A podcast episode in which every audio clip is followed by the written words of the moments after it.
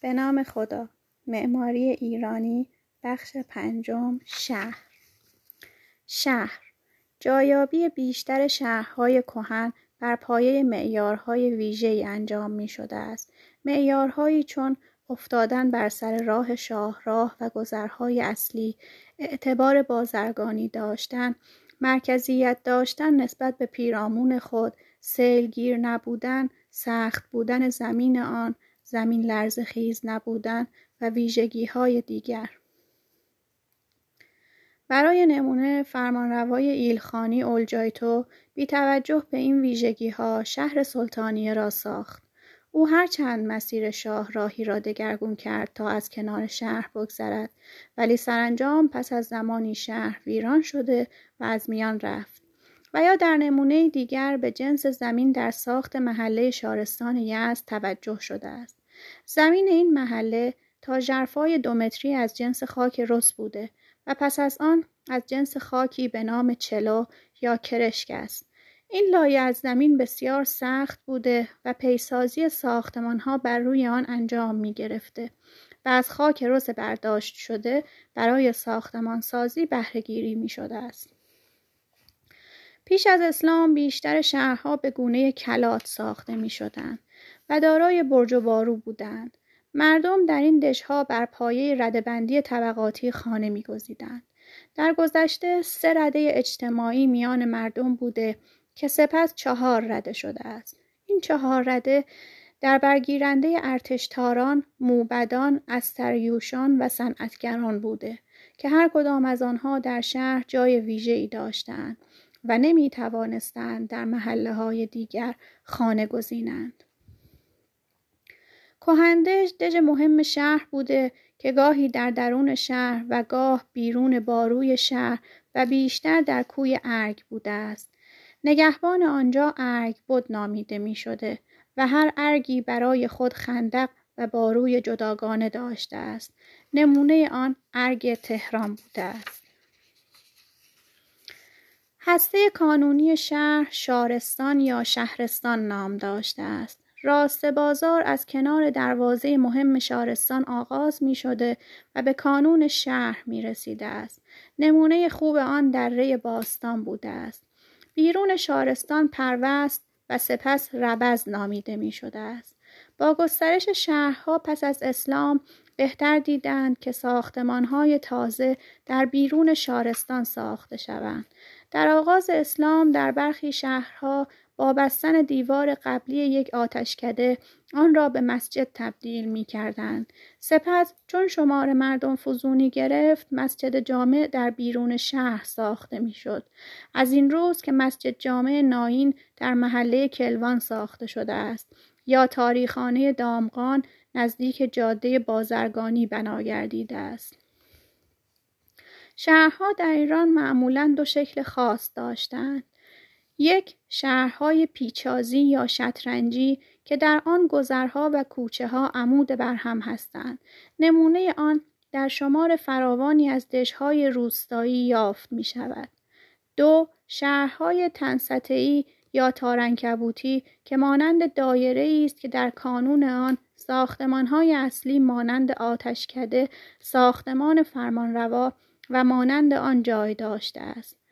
نمونه شهرهای پیچازی در بافت کهن برخی شهرها مانند محله شهرستان یزد که اکنون محله های یوزداران و فهادان است دیده می شود. کلات این شهر در مرکز آن بوده و شارستان نامیده می شده است.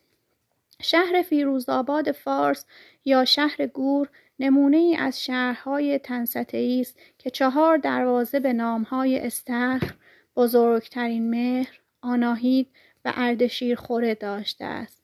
در کانون آن کاخی بوده و در پیشگاه آن حوزی قرار داده است.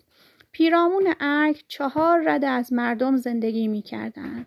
شهرهای مرو و بغداد و شمار دیگری از شهرها نیز به این گونه بودند. بافت شهرهای کوهستانی چون در ناهمواری ساخته شده بودند پیرو شیب زمین بوده است. نمونه های آن ماسوله و ابیانه می باشند. ارسن شهر در برگیرنده کویچه یا کوچه، کوی یا محله، برزن یا ناحیه، میدان، بازار، خیابان و ساختمانهای همگانی مانند مسجد، مدرسه و غیره می شده است. خیابان به تازگی چنین گمان شده است که خیابان پدیده نو و تازه است که از باختر زمین آمده. با آنکه بزرگترین و درازترین خیابانها از روزگار باستان به ویژه ایران بوده است. مانند خیابان چهارباغ اصفهان زند شیراز، خیابان روبروی سردر شهربانی قزوین، خیابانی که مهمانسرای کاشان یا جایگاه کنونی پست و تلگراف را به باغ شاه فین و میدان بزرگ چوگان در پیش سردر باغ می پیوسته و از روزگار پیش از اسلام در کتابهای مسالک از آن یاد شده است. به ویژه خیابانهای شهر باستانی ری که در ربز شهر و در پیش دروازه ها کشیده شده بود و همچون خیابانهای کنونی دکانهای بسیاری در دو داشت و رودخانه و سیلاب کندهای شهر از میان آن میگذشت و بلوارهای بزرگ و شکوهمندی را پدید می آورد. کوی یا محله کوی یا محله یک شهر کوچک در دل شهر بوده است چنان که اشاره شد پیش از اسلام شهرها بر پایه نظام طبقاتی سامانبندی می شدن. پس از اسلام این نظام فرو پاشید و محله ها بر پایه همانندی های دیگری شکل گرفتند. بر پایه همشهری بودن مانند محله شیرازی ها و محله بهبهانی ها و یا بر پایه پیشه ها همانند محله شهرباف ها و محله حسیرباف ها هر کوی یا محله دارای مرکزی است که برای خود بازارچه مسجد مدرسه و دیگر ساختمان های مورد نیاز را داشته است بازارچه ها تا همین اواخر دارای نانوایی، قصابی، اتاری و میوه فروشی بودند و برای خریدهای دیگر مردم به بازار بزرگ می رفتند.